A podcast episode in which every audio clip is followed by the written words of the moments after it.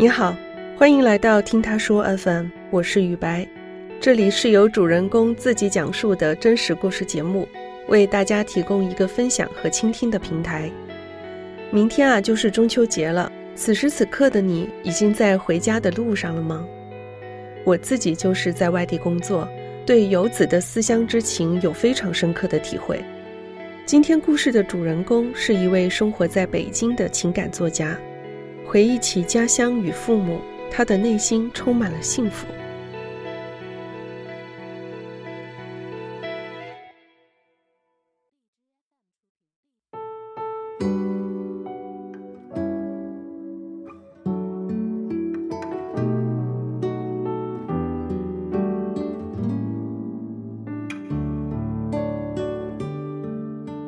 我是情感作家曾小亮，也是资深媒体人，今年四十四岁，主要在北京工作，但是老家在武汉。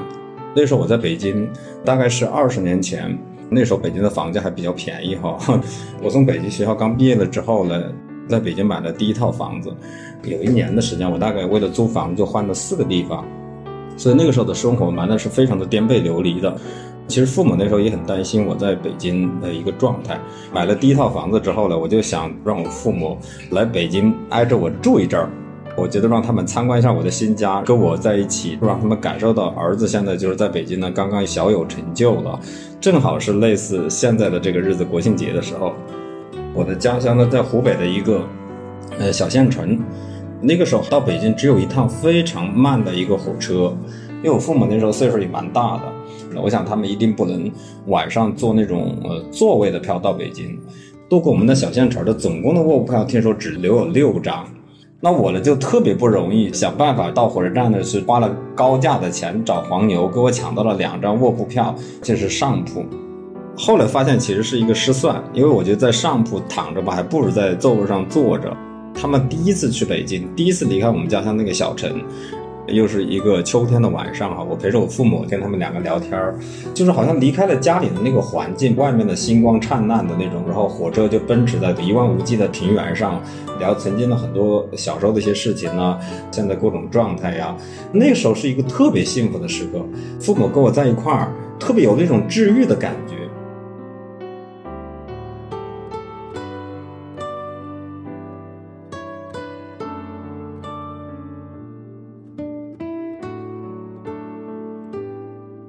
火车后来到了北京之后，他们打车到我北边的一个那时候的新家的时候，我父亲来的第一件事情就是参观了一下我当时装修好的新家。但是他看到了新家之后呢，他就扑倒在我那个床上。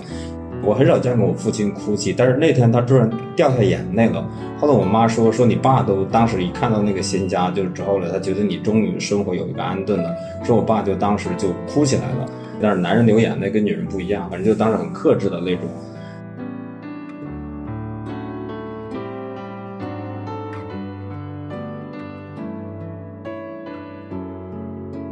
我后来为什么觉得这是幸福？我相信是很多很多，比如说孩子都长大了之后，当他们有能力的时候，都是想把父母比如接到一个自己所在的城市，或者让父母走出这个小的地方逛一逛啊。我觉得这是很多孩子一定是他的一个非常的高光时刻。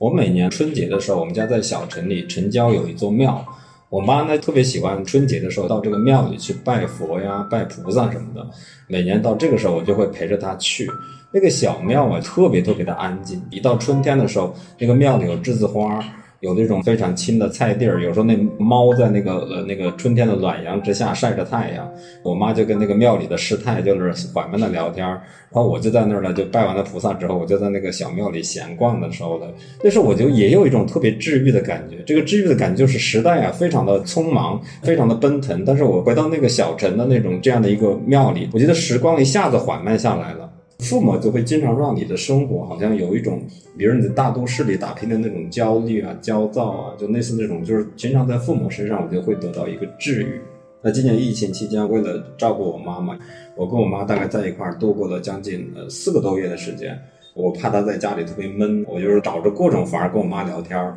央视那个第三频道正在放一些什么各种舞蹈大赛呀什么的，我就故意的让我妈起来，照着那个电视里面的各种跳街舞，然后我说我做一个动作，让我妈做一个动作，然后我妈八十岁的老太太就跟着我做各种动作。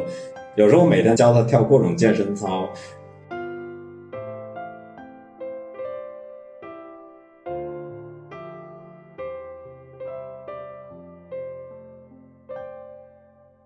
大概三四月份疫情很严重的时候，在南方湖北，它已经是早春了。中午的太阳特别暖和，因为那时候没法到院子里都不能活动了，整个楼都不能下了。然后我就跟我妈到那个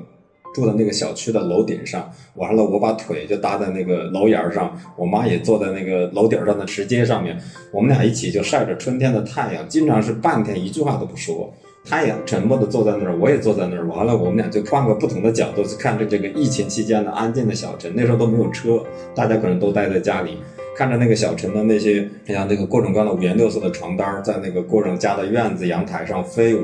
看着那个远处的那个大喇叭不停的喊各种各样的抗议消息，然后小城的各种各样的楼的那种个市井声哈，就我妈跟我坐在那儿，我就觉得特别有幸福感。就好像什么话都不用说，就两个人安静的坐在那儿，就是好像特别回到小时候，跟我妈一起去河边坐一坐，或者去哪儿坐一坐那种生活图景。我觉得跟父母在一起的每个美食都挺幸福的，对，都挺幸福的。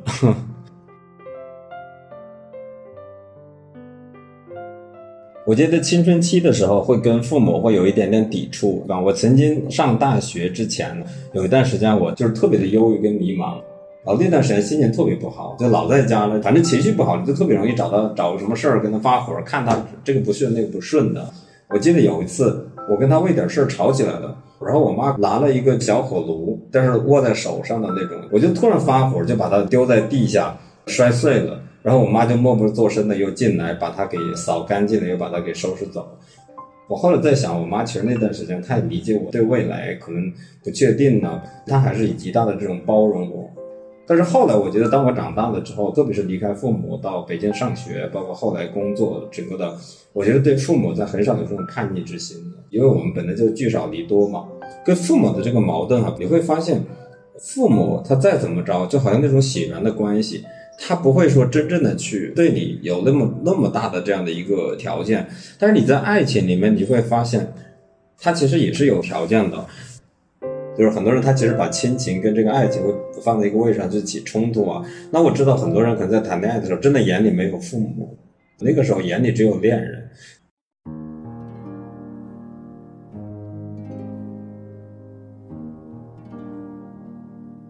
我在二十岁的时候，我曾经做过一件傻事情。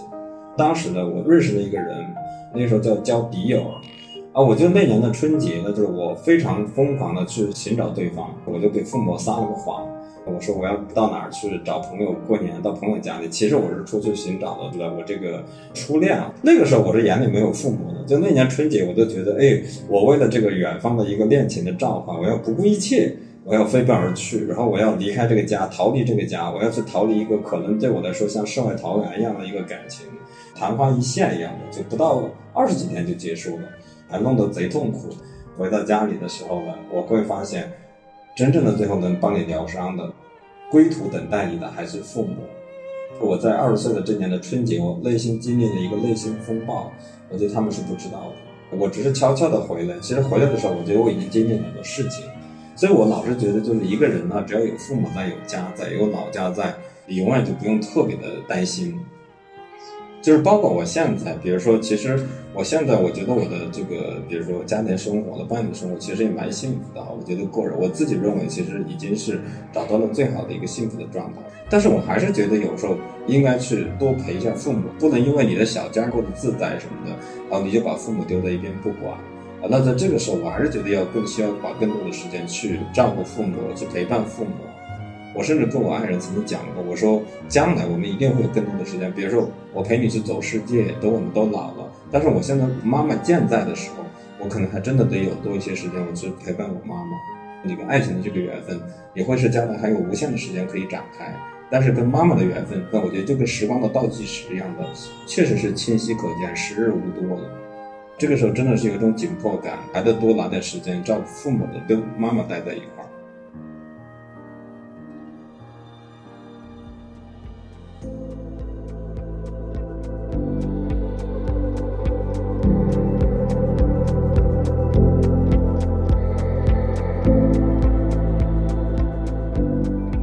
这个中秋节你计划怎么度过呢？你跟家人之间又有怎么样的故事呢？欢迎在评论区留言。你现在正在收听的是真人故事节目《听他说 FM》，我是主播雨白。如果你想分享你的故事，或是倾诉你的困惑，请跟我们联系。愿你的每个心声都有人倾听，每个故事都有回音。